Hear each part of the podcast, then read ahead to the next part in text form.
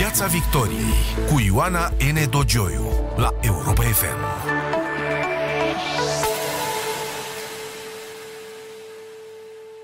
Bine v-am găsit în Piața Victoriei, la radio, pe Facebook și YouTube. Un an de la instaurarea stării de urgență în România ne găsește în cel de-al treilea val COVID cu un număr de îmbolnăviri de sute de ori mai mari decât cel din martie 2020. Ne găsește într-o campanie de vaccinare plină de controverse și spaime, ne găsește conduși de o coaliție formată din trei, dacă nu chiar patru mini-guverne. Actualitatea zilnică este împărțită între veștile nu tocmai bune despre evoluția bolii și cele despre incendiile din coaliție, pentru care adesea președintele trebuie să fie un fel de pompier de serviciu. O situație complicată pentru a cărei deslușire și analiză aveam nevoie de un invitat special. Bună seara, Moise Guran! Bine ai revenit în Piața Victoriei! Bună seara, Nadina! Mă bucur tare mult să te aud și să te văd. De-a lungul timpului am tot uh, dezbătut în public și în privat, am tot polemizat noi doi, dar poate niciodată situația n-a fost uh, mai uh, complicată decât este acum, sau cel puțin așa mi se pare mie. Cum ai defini tu în acest moment sintetic, pentru că sigur vom detalia după aceea, cum ai defini sintetic starea națiunii? Mai bună decât anul trecut pe vremea asta incomparabil mai bună decât anul trecut pe vremea asta, pentru că acum măcar știm despre ce vorbim, chiar dacă nu înțelegem, în continuare nu înțelegem foarte bine ce înseamnă coronavirusul, cum, ce înseamnă boala COVID, de ce are atât de multe ciudățenii în continuare. Măcar știm câteva lucruri despre uh, cum poate fi tratat, avem vaccinuri și cel mai important lucru, am învățat să trăim, să trăim și să muncim cu COVID-ul ăsta. Deci, situația este incomparabilă față de cum era anul trecut pe vremea asta, chiar dacă, așa cum spuneai și tu, da, 6.000 de decese astăzi. De cazuri, uh, Doamne ferește. 6.000 de, de cazuri, Doamne de ferește, da, 6.000 de cazuri. Na, o să crească din nou numărul deceselor peste 2-3 săptămâni, ca asta așa se întâmplă, dar oricum e mult mai bine decât uh, era acum un an.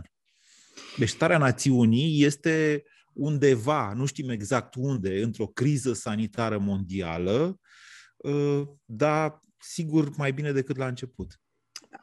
Da, din punctul ăsta de vedere, da. Pe de altă parte, dacă acum un an eram uh, mai speriați și mai neștiutori, după cum spui, între timp s-a instalat uh, ceea ce se numește în psihologie oboseala pandemică. Și asta o vedem în dispoziția oamenilor de a mai respecta reguli, ceea ce se reflectă după aceea în cifrele de îmbolnăvire. Există o oboseală și o neîncredere uh, pe care nu știu tu, dar eu o experimentez în discuții cu oamenii obișnuiți care nu mai pot, au ajuns la limită, nu, nu mai pot. Nu, aș vrea să te contrazic. Asta e obiceiul nostru ăsta. Orice ar zice unul dintre noi, celălalt, așa, să nu ne stricăm acest obicei bun, în opinia mea. Evident. Deci, oboseala pandemică a existat, într-adevăr, în principal după cele două luni de carantină, martie-mai 2020. În, la un an de la debutul pandemiei, practic, oamenii s-au împărțit, oamenii nu numai la noi, peste tot pe planetă, s-au împărțit în două părți unii care nu că s-au obișnuit, că e foarte greu să te obișnuiți, s-au adaptat mai degrabă cu acest mod de viață, conștienți de riscuri și optimiști, Nadina, de când au apărut vaccinurile, așteptând să se vaccineze și să aibă, să recapete libertatea pe care și-o doresc foarte mult, și alții care au negat de la început, continuă să nege și care, da, complică pe mai departe complică lucrurile și duc uh, această pandemie probabil ceva ce duc coronavirusul probabil spre un fenomen endemic, așa cum s-a întâmplat, atenție, și la gripa spaniolă din 1918. Sunt foarte puțini oameni care știu că tulpina aia de, de identificată în anii 90 abia, ca fiind de tip H1N1, s-a mutat apoi până prin anii 50 și a continuat, e adevărat, în forme mai ușoare să facă victime în populația planetei, dar la vremea respectivă oamenii nu știau exact ce li se întâmplă. Abia de prin anii 30 au început să studieze. E, pare că asta se va întâmpla și acum, pentru că o bună parte a omenirii încă nu a evoluat suficient din punct de vedere, uh, vedere al alfabetismului funcțional, încât să înțeleagă că noi toți suntem împreună și doar împreună putem opri acest virus să facă noi și noi și noi și noi mutații la nesfârșit. Dar acum suntem, în alt, suntem la 100 de ani distanță. Avem vaccinuri. Vaccinurile vor fi Avem? și ele îmbunătățite. Deci, deci, da, o să, o să, o să trăim Aici așa, o să învățăm să trăim așa. despre vaccinurile pe care le avem și nu le avem.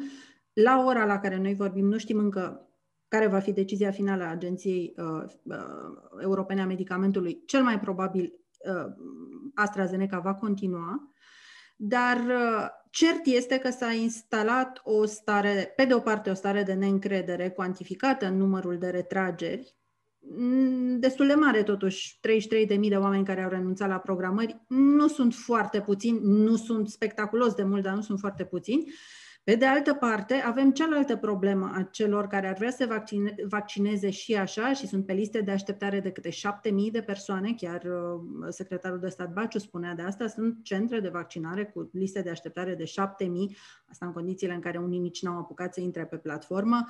În mediul rural, vaccinarea practic nu a ajuns încă, sunt niște centre de vaccinare accesibile tot mai mult celor care fac turism de vaccinare din, uh, din oraș, plus acel scandal uh, al vaccinării uh, paralele, neelucidat încă și care probabil va trece pe lângă noi neelucidat. Am avut o secție militară cu probleme, a fost, uh, s-a aplicat acolo o sancțiune, vaccinarea paralelă între civili nici n-a fost anchetată vreodată.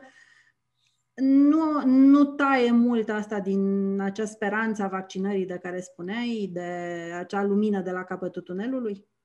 Nu umbrește?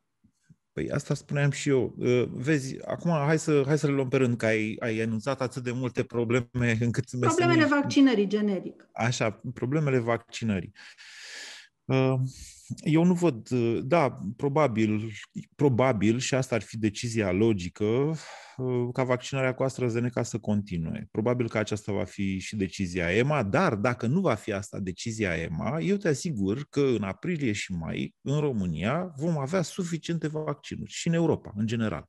Adică dacă te uiți la ceea ce va livra Pfizer, doar Pfizer punem, nu mai punem Moderna și Janssen de la Johnson Johnson, uh, vor fi suficiente pentru câți oameni simt eu, sper să mă înșel, că vor să se vaccineze în momentul de față. Mi teamă să nu fie un hype de ăsta de bulă. Da, deci, deci Nadina, mi teamă să nu fie doar un, un, un hype, ziceam, o nebunie din asta de bulă. De fapt, o parte a oamenilor chiar vor din tot sufletul să se vaccineze, în vreme ce altă parte fie sunt uh, reținuți, fie pur și simplu nu vor să facă acest lucru. Nu poți să-i obligi. Ok. Estimarea mea, adică nu estimarea mea, eu cred că vom fi norocoși dacă vom reuși să ajungem la 3 milioane de oameni vaccinați și deja sunt un milion jumate.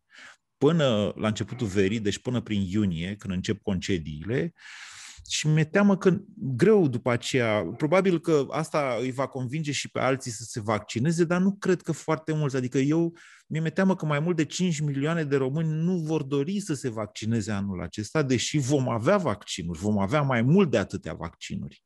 Da, asta, asta este temerea nu vom mea. Reuși, asta înseamnă că nu vom reuși să, să atingem acel nivel la care se, se consideră că suntem uh, out of the woods, cum se zice. Suntem deja în imunitate de, de turmă. Da, avem 70%, sigur. avem imunitate Mi teamă că nu. Mi teamă că 70% la populația României înseamnă 10 milioane de persoane vaccinate. Din punctul meu de vedere, exclus ca această cifră să poată fi atinsă în acest an. Pe motiv Doar de nedorință, dacă... nu pe motiv de nevaccin, spui tu. Da, do- bine, mai, mai sunt și niște probleme aici, pentru că vorbeai de organizare. Sigur că ea n-a fost perfectă. A, ă, până la urmă, suntem unde suntem și suntem bine din punct de vedere al procentului vaccinat, chiar dacă, da, s-au vaccinat pe listele alea de la MAI, ă, SRI și așa mai departe, mai mulți decât oamenii în vârstă și... Da, ok, trecem peste uh, problema asta. Că probabil nu o să aflăm niciodată. E atât de secretă că nu se va afla niciodată ce s-a întâmplat exact acolo, deși toată lumea știe ce s-a întâmplat. Eu cred că dacă nu vor schimba în vreun fel, uh, nu platforma aia, care nici ea nu e perfectă, ci modul în care este concepută vaccinarea, uh, ea va merge, va decurge foarte greu. România este o țară pe jumătate rurală. Jumătate din, uh, din țara noastră e rurală. În satul în care eu trăiesc de la începutul pandemiei și în care, mă rog, locuiesc, am o rezidență de mai bine de 10 ani, s-au vaccinat uh, doi oameni în fazele. De ce? M-am întrebat, am întrebat și eu de ce. Ca să aflu după aceea că există o problemă, nu știu dacă în toată țara, dar cel puțin aici în Sud, e o problemă cu medicii de familie. O, mare, unii, peste tot. Unii nu vor să înscrie pe oameni la vaccinare, uh, alții altora trebuie să insiste. Adică sunt oameni în vârstă la țară care, după ce i-au tocat la cap copiii, vaccinează-te, mamă, vaccinează-te, tată, că scăpăm cu viață dacă te vaccinezi, au avut probleme în, în a ajunge să se vaccineze, deși aveau dreptul. Din punctul meu de vedere, după ce trece, eu, eu estimez că undeva prin iunie cel mai târziu, dacă nu chiar din mai, uh, și autoritățile și uh, liderii de opinie și, în general, o să se roage de oameni să se vaccineze. Dacă ajungem acolo, știu că vor să facă, vor să facă niște caravane. E o idee bună, dar nu e o idee perfectă. Cred că cel mai bine ar fi ca autoritățile să înscrie automat toată populația României la vaccinare. Iar cine vrea să se vaccineze, să se vaccinează, cine nu, este reportat și din nou chemat la vaccinare după, fără atenție, fără ca asta să facă vaccinul obligatoriu. Pur și simplu, vaccinul trebuie să fie disponibil în data de la ora de, pentru Ioana N. Dogioiu, pentru Moise Guran, pentru toată lumea. Fiecare cetățean trebuie să primească acest tip de notificare. Este singura șansă să ajungem undeva nu la sfârșitul anului, poate, poate, la, la, poate la începutul anului viitor, la o vaccinare de până la 70% a populației. Înțeleg că așa se face în Marea Britanie, de, de exemplu. Oamenii sunt uh, notificați că le-a venit rândul. Vor să se ducă, bine, nu vor să se ducă, iarăși bine, treaba lor. Uh, dar, uh, pe de altă parte, unde se duce populația rurală? Spuneai caravan, că aceste caravane sunt o idee perfectă, da, dar populația rurală unde se duce la vaccinare? Poate că în, acolo unde locuiești tu există un centru de vaccinare. La 10 kilometri la 10 km, 10 km poate, pot să fie foarte mult pentru anumiți uh, oameni de la țară care mai sunt și în vârstă, care pot să fie și bolnavi, care nu au cu ce mhm. să se deplaseze. În localitatea unde sunt eu, că și eu sunt relocată în mare parte din timp într-o, în afara Bucureștiului, E cam aceeași poveste. Este un singur centru, acum de când s-au, au intrat, a intrat și o unitate militară, sunt două uh, centre de vaccinare cu liste de așteptare imense iar uh, cel mai aproape după aceea este la vreo 60 de kilometri. Tot, toate satele din jurul uh, orașului Câmpul Lung, între Câmpul Lung și Pitești, depind de câteva centre de vaccinare. Cine se poate mișca până la ele? Bine. Cine nu? Asta e. Sunt sigur că primăriile au tot ce le trebuie, inclusiv uh, autocare școlare, de exemplu, pe care le folosesc la meciurile de fotbal și când e de dus oamenii la alegeri. La da? alegeri, da. Așa, bun. Cred că primăriile pot rezolva această problemă a deplasării persoanelor foarte în vârstă care nu părăsesc niciodată localitatea de domiciliu. Sunt astfel de cazuri, însă nu sunt majoritare. Cei mai mulți oameni uh, în vârstă din România sunt undeva la 70 de ani, în segmentul 65-75 de ani și se deplasează. Și poate ar vrea să se și vaccineze dacă ar avea cum. Nu știu să intre pe internet, nu această posibilitate. Nu, pe unii au înscris copiii. Ok, alții nu au această posibilitate. Stau de medici de familie. Nu știu, nu știu dacă e în regulă, nici măcar nu știu dacă e legal ca un medic de familie să nu vrea să vaccineze sau să certe un pacient. Dar știu cazuri concrete. Știu cazuri concrete care m-au șocat pur și simplu. Că cum să-i spui unui pacient de ce te-ai vaccinat? Ai încredere în ăștia? Sau nebunii de felul, de felul ăsta. Noi suntem cu toți, nu numai noi românii, toată omenirea, suntem împreună în această poveste și nu poate fi combătută în, nici dacă ne hotărâm toți din satul meu sau toți din satul tău. Trebuie să, trebuie să facem cu toții un efort. Pentru că altfel virusul se duce mai departe și s-a văzut se știa, cel puțin epidemiologii știau și statisticienii știau, că la niște milioane de infectări apar mutații, inevitabil, mutații mai grave. apar mutații mai grave. Și o luăm de la capăt acum. Avem niște instrumente, știm ce avem de făcut sau cum ar trebui să facem, avem și niște vaccinuri care pare că funcționează pe o parte a tulpinilor, dar era o chestiune inevitabilă. Anul trecut, când am vorbit despre asta în vară, țin minte, m-au luat cu ho o grămadă de oameni. Pentru cum? Dar de unde știi tu că o să apară mutații? E pentru că nu se poate. Nu, nu, e, nu faci previziuni e o, e o chestiune inevitabilă, matematică, inevitabilă. Pentru că așa funcționează aceste lucruri. Și istoria ne arată asta. Pe de altă parte, mai există o mare necunoscută pe care noi nu o avem în acest moment și nu are nimeni, nu că nu avem noi doi. Cât oferă, câtă imunitate, cât timp oferă imunitate acest vaccin? Dacă nu, cumva, afla. dacă nu cumva, nu vom apuca să vaccinăm prima din prima tură și va trebui să ne reapucăm de vaccinare cu cei vaccinați deja.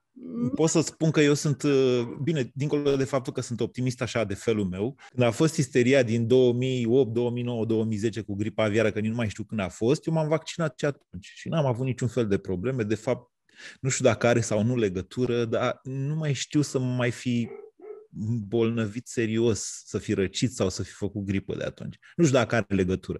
Ce încerc să spun este că Asta e o opțiune până la urmă. Ai încredere în știință sau nu ai încredere? Eu am încredere. Mai departe, ce să mai discutăm despre asta? N-am ce să mai discut.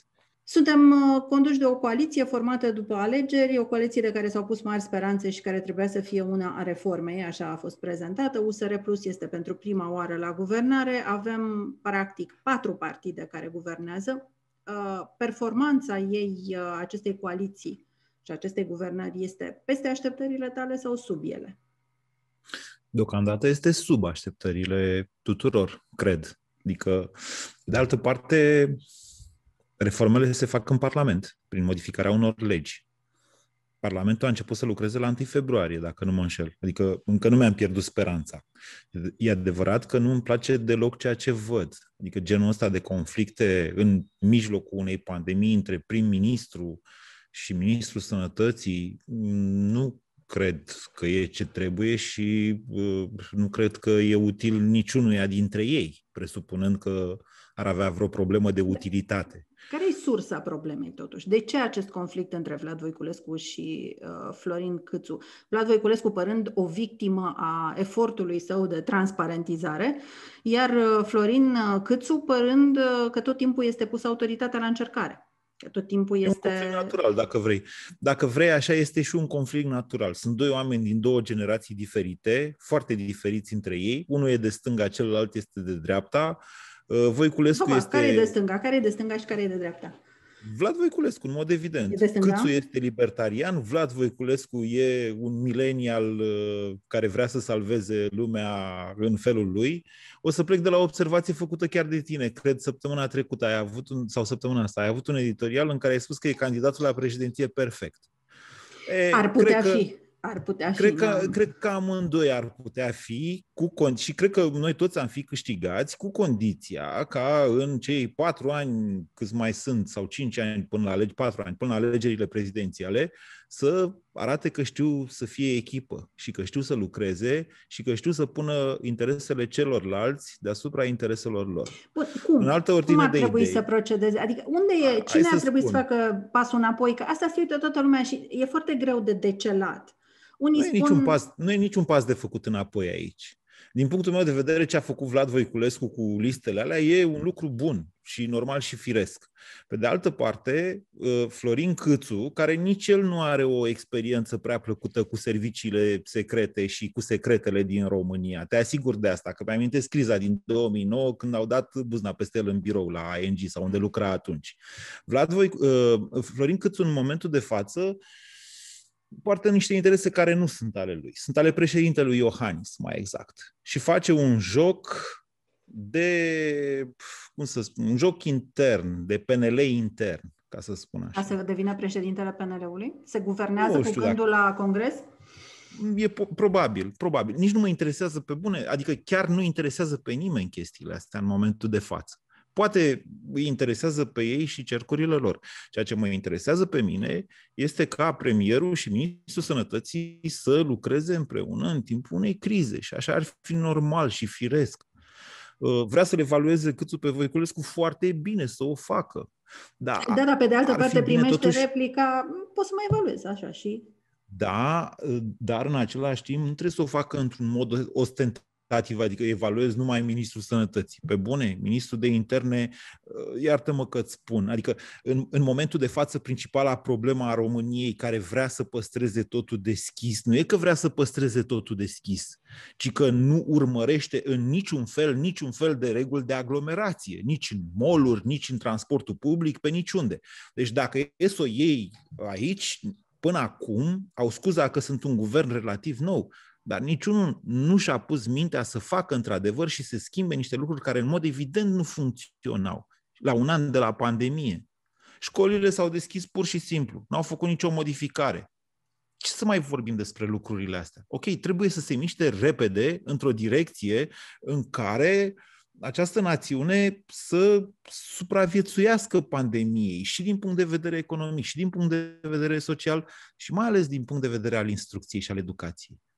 Da, pe cursul ăsta de coliziune în care au intrat cei doi, ministrul uh, sănătății și premierul, până la urmă nu prea văd cum pot să fie doi învingători. Adică unul dintre ei trebuie să recunoască victoria celuilalt, cum ar veni. Ori domnul Câțul evaluează și zice foarte bine, merge înainte, ori uh, nu mai evoluează și atunci uh, domnul uh, Voiculescu iarăși va spune, iar că am câștigat. Sau iese prost și trebuie să-l demită și atunci USR-ul va sări, după cum a spus domnul Barna, Nimeni nu, nu eu n-aș, n-aș merge, cred că mergi prea departe cu raționamentul ăsta. În primul rând că nu sunt pe un curs de coliziune, sunt mai degrabă pe același curs în care se tamponează așa lateral, ca două mașini, știi, ca în filme, când uh-huh. se mhm. tamponează două mașini. Mai degrabă așa stau lucrurile, nu sunt pe curs de coliziune încă. Și sper să nici nu intre. Pentru că în momentul de față au cu totul, noi toți avem cu totul și cu totul alte priorități decât uh, chestiile astea băiețești dintre ei sau o lansare pre, extrem de timpurie a unei campanii prezidențiale din 2024. Nu interesează pe nimeni aceste lucruri în momentul de față. Dar Ceea ce interesează este și vor fi, într-adevăr, vor fi probleme. Vor fi probleme care vin din structura lor diferită și vor fi probleme exact pe partea de reformă. Au început deja să vorbească despre uh, un fond care ar trebui să construiască spitale. Acolo vor avea, într-adevăr, uh, niște lucruri serioase de negociat pe partea de soluții. Soluții. Cum facem rost de bani pentru sănătate?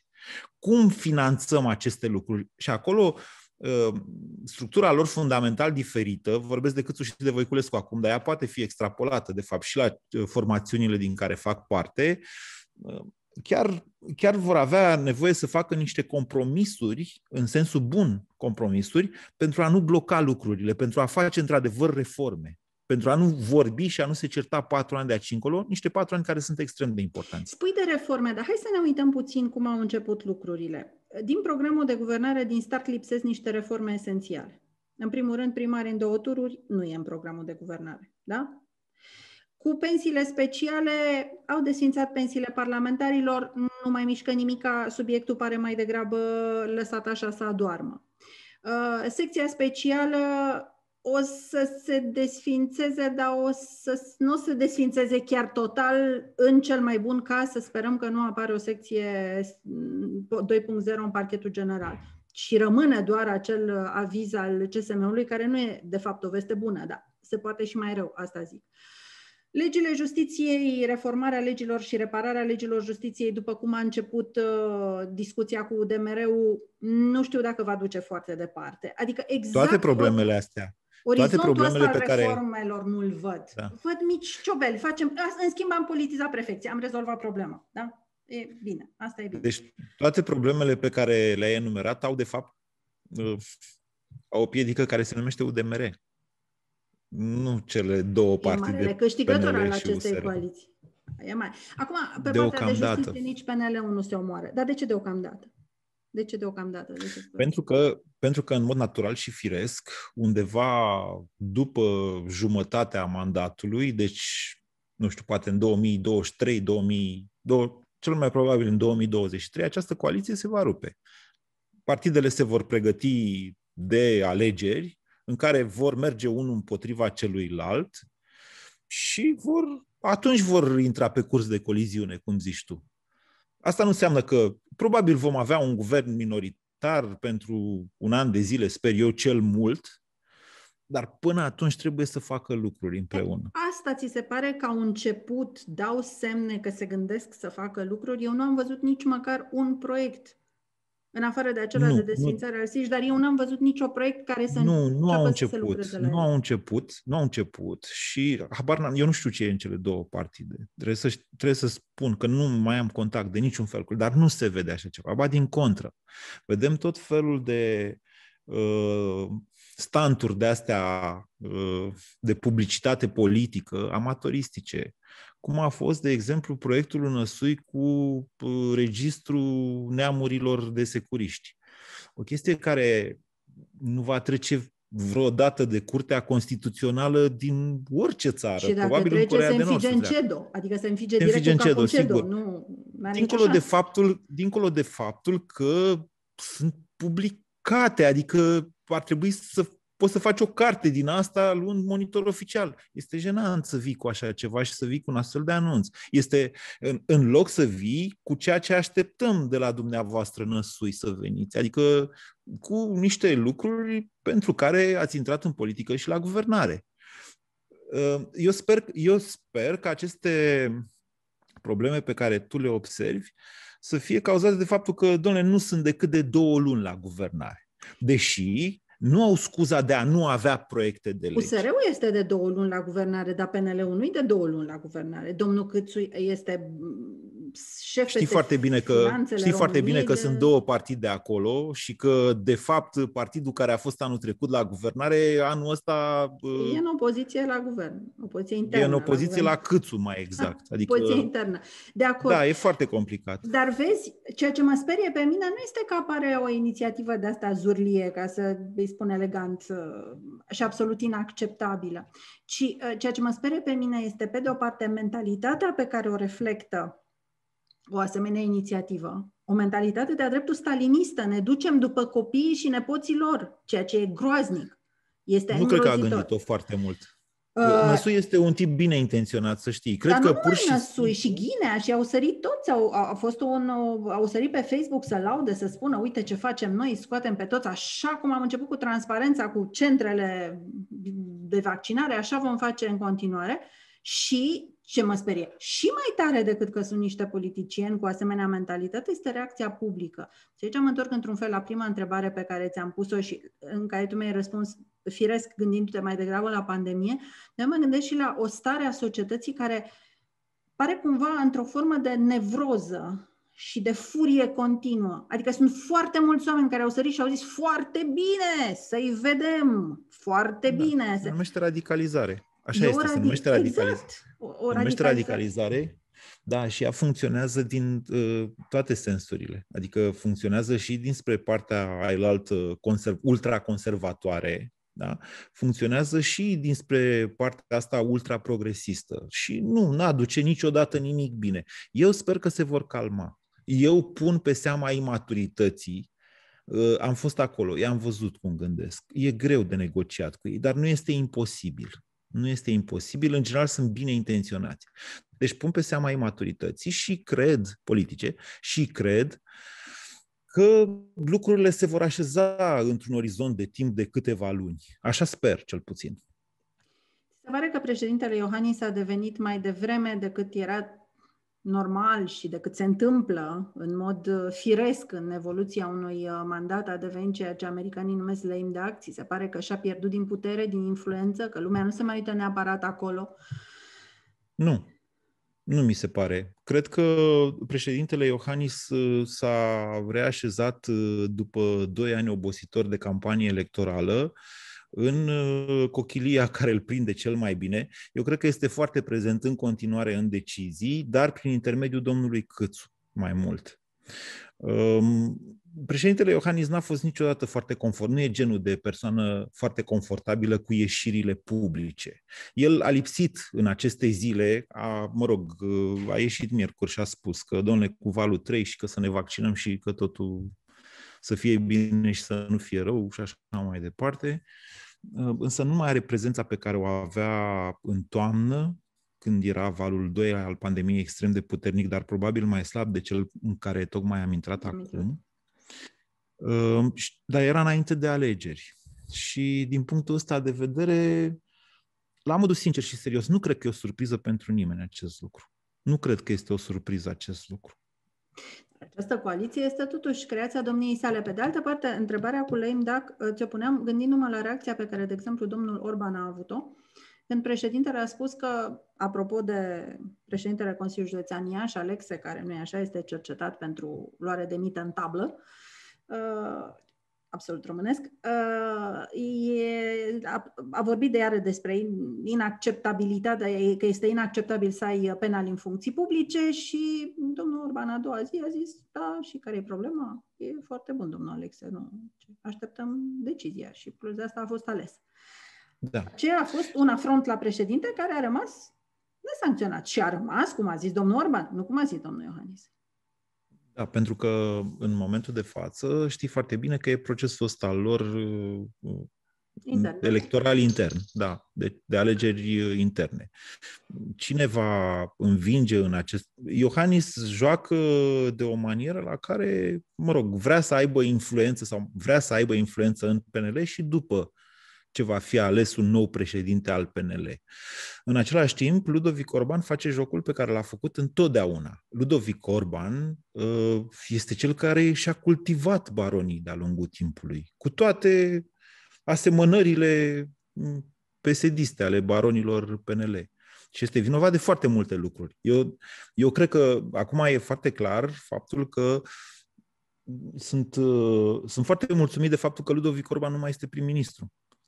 Pentru că dacă era prim-ministru Ludovic Orban în continuare, chiar nu înțelegeam de ce am stat atâția ani în stradă, sincer să-ți spun. De aici însă și până la o performanță pe care domnul Câțu, care a stat în stradă, trebuie să o dovedească Uh, e o distanță foarte lungă. Iar domnul Câțu, așa cum a spus, trebuie să-și asume niște costuri politice. Nu mă interesează dacă domnul Câțu devine președintele PNL. Pe mine mă interesează că domnul Câțu, în momentul de față, este prim-ministrul României cu o groază de atribuții scrise în Constituția României. Și asta e ceea ce mă interesează. Chiar, chiar nu știu și nici nu vreau să știu care va fi următorul președinte al PNL, cât uh, va mai cârâi sau nu domnul Iohannis după alegerile din PNL, atunci când rămâne pe funcție un baron care a luat pagă tablă să facă nu știu ce cu ea, sunt chestiuni care îi privesc mai degrabă pe ei decât pe noi ceilalți. Pe noi ceilalți ne interesează ca aceste echipe să facă, să facă treabă. Iar acolo unde apar astfel de cazuri, să să se, să se mai miște și justiția, Nadina. Nu știu cum să spun. Peneliștii n-au fost, peneliștii au ieșit în stradă și au început să facă scandal târziu, când s-au apropiat alegerile, când le-a convenit, de fapt. Ăsta e adevărul. Nu toți, nu toți, dar cea mai mare parte a lor, o bună parte a lor. Deci, în acești ani ne așteptăm ca, dincolo de revenirea dincolo de măcar revenirea la un cadru legislativ sănătos la cap în ceea ce privește funcționarea justiției, să aibă loc și niște reforme profunde în tot ceea ce înseamnă educație în România, în ceea ce înseamnă funcționarea uh, instituțiilor publice din România și mai ales în ceea ce înseamnă uh, dezvoltarea, dezvoltarea României care a fost pusă pe pauză din, dou- din anul 2013. Din anul 2013 a fost pusă pe pauză și până astăzi. Bun? Ok. Ce fac ei cu partidele lor chiar nu mă interesează absolut deloc. Ceea ce trebuie să văd este un echilibru uh, ținut de prim-ministrul, uh, e, e un prim-ministru al României, da? și de președinte, cei, cele două laturi ale executivului, care să obțină rezultate și să facă ce vor în PNL sau în USR, că nu interesează chiar pe nimeni. Cel puțin în momentul de față nu interesează pe nimeni. Să dar eu mă gândeam și ce vor oamenii. Uh, și îți dau un exemplu. Uh, toată lumea dorește acum revocarea doamnei Renate Weber, pur și simplu. Revocare pentru că revocare. Nimeni nu se uită în lege unde spune că revocarea trebuie să se bazeze pe niște încălcări ale legii și Constituției. Se repetă, practic, episodul din 2012 pe care l-am avut cu Gheorghe Iancu și care a fost un episod foarte traumatizant pentru România. A fost întâi scos avocatul poporului, ca după aceea se poate da ordonanța care amputa uh, puterile curții constituționale pentru ca apoi să se treacă la uh, suspendarea președintelui. În același mod se încearcă acum revocarea lui Renate Weber. N-am nicio simpatie pentru Renate Weber, de niciun fel. Consider că n-a fost potrivită din start să fie avocat al poporului, măcar pentru că este foarte amprentată politic. Dar faptul că repetăm aceleași practici și lumea aplaudă, aceeași lume care a stat în stradă, aplaudă. Aplaudă o practică de tip uselist, pe mine una mă lasă fără replică, mă derutează. Îi batem cu armele lor. E o soluție asta? Nu, nu e o soluție asta. E ceea ce au pus în locul unor soluții reale care ar însemna ce vorbeam până acum, reformă. Avocatul poporului, ca instituție, și-a dovedit problemele în decursul acestor ani în care uh, mulțimile din stradă au păzit, de fapt, niște ordonanțe de urgență care ar fi pus pe pauză democrația din România și riscau să ne arunce din UE, când jobul, unul dintre atribuțiile avocatului poporului, exact asta era. Okay? Deci acolo este nevoie de o reformă, însemnând modificarea legii avocatului poporului, dezbătută în Parlament și așa cum trebuie. În absența unor idei da, și a unei pregătiri de reformă, a unui program, dă încolo de program, că despre ce vorbim, da? că n-au fost în stare să vină până la urmă în alegeri cu un program. Da? În absența acestor lucruri, vin exact cu acest tip de soluții. O dăm afară pe Renate Weber, că lumea o urăște, că exact. au pus-o ai de dinainte. Da? Bun, este, este, o, este nu numai o soluție uh, proastă, cum să, nu va fi aceeași traumă, pentru că nu e, nu e cu suspendarea președintelui, cum a fost no, în 2012. Atunci, este da, nu, nu, oamenii nu înțeleg aceste mecanisme, le înțeleg specialiștii în drept, în cele mai multe situații. Oamenii înțeleg că au dat afară pe Renato Weber și atât. Da? Dar, dincolo de principii, ceea ce contează este absența soluției. Avocatul poporului este o frână importantă în calea unor abuzuri care uh, pot arunca în șans democrația. Bun, s-a dovedit că așa cum este în momentul de față croită instituția, nu funcționează hai să o facem altfel, nu știu, să-l numească altcineva, să nu mai numească, parla, habar n-am, nu știu. Da? Dar acolo aia înseamnă soluție. Deci, nu știu dacă ți-am răspuns la întrebare. De ce fac asta? Pentru că n-au soluție. De ce n-au soluție? Pentru că nu s-au gândit înainte, că ar mai conta și soluțiile dincolo de ceea ce strigi în campania electorală. De ce o fac ei e foarte clar. Ceea ce mă sperie pe mine este că sunt atât de mulți oameni care aplaudă. Oameni care, nu e așa, asta de drept, rulă flow, stăm în piață. Nu e chiar așa. Deci aripa asta uh, radicalizată a uh, rezist, da? că e vorba de mișcarea rezist până la urmă, care a votat în special USR, USR+. Nu este atât de mare precum... Ei sunt foarte gălăgioși pe rețele, dar nu sunt atât de mulți. În general sunt... Vorbim de o generație, încă o dată, că începusem așa, vorbim de o generație, de fapt, a unor oameni care au în general între 30 și 40 de ani, care și-au dorit ceva pentru țara lor, care s-au speriat în momentul în care au văzut că țara lor o ia razna și așa mai departe și care cumva au propulsat o forță politică la guvernare, chiar dacă pe locul secund. Da? E, oamenii nu sunt în marea lor majoritate radicali, chiar dacă o parte dintre ei se manifestă în felul ăsta și chiar s-au radicalizat, adică sunt, mă rog, nu știu cum, nu, nu vreau să jignesc pe nimeni și nu o să numesc nici cum, dar se văd în comentarii și pe rețele și, și vă spun că și în dezbaterile lor interne, cel puțin acum un an de zile, avea o problemă majoră cu asta, cu radicalizarea. Însă nu cred că această problemă există. Și nu cred, nu cred că în societatea noastră, o, care este altfel destul de otrăvită, să știi, de ură televizată, da, de ură televizată și cu bune intenții, dar ură, frate, multă ură. Da? Nu cred că în această societate a noastră, totuși, uh, opiniile radicale au devenit majoritare. Nu cred că suntem acolo. Moise Guran, îți mulțumesc mult pentru o emisiune în care, iată, am vorbit despre radicalizare, dar noi aproape că nu ne-am contrazis, ceea ce poate să constituie o premieră. îți, îți mulțumesc și te mai, aștept, te mai aștept în Piața Victoriei. Dragi prieteni, punem punct aici. Ne auzim din nou săptămâna viitoare. Piața Victoriei cu Ioana N. Dogioiu la Europa FM.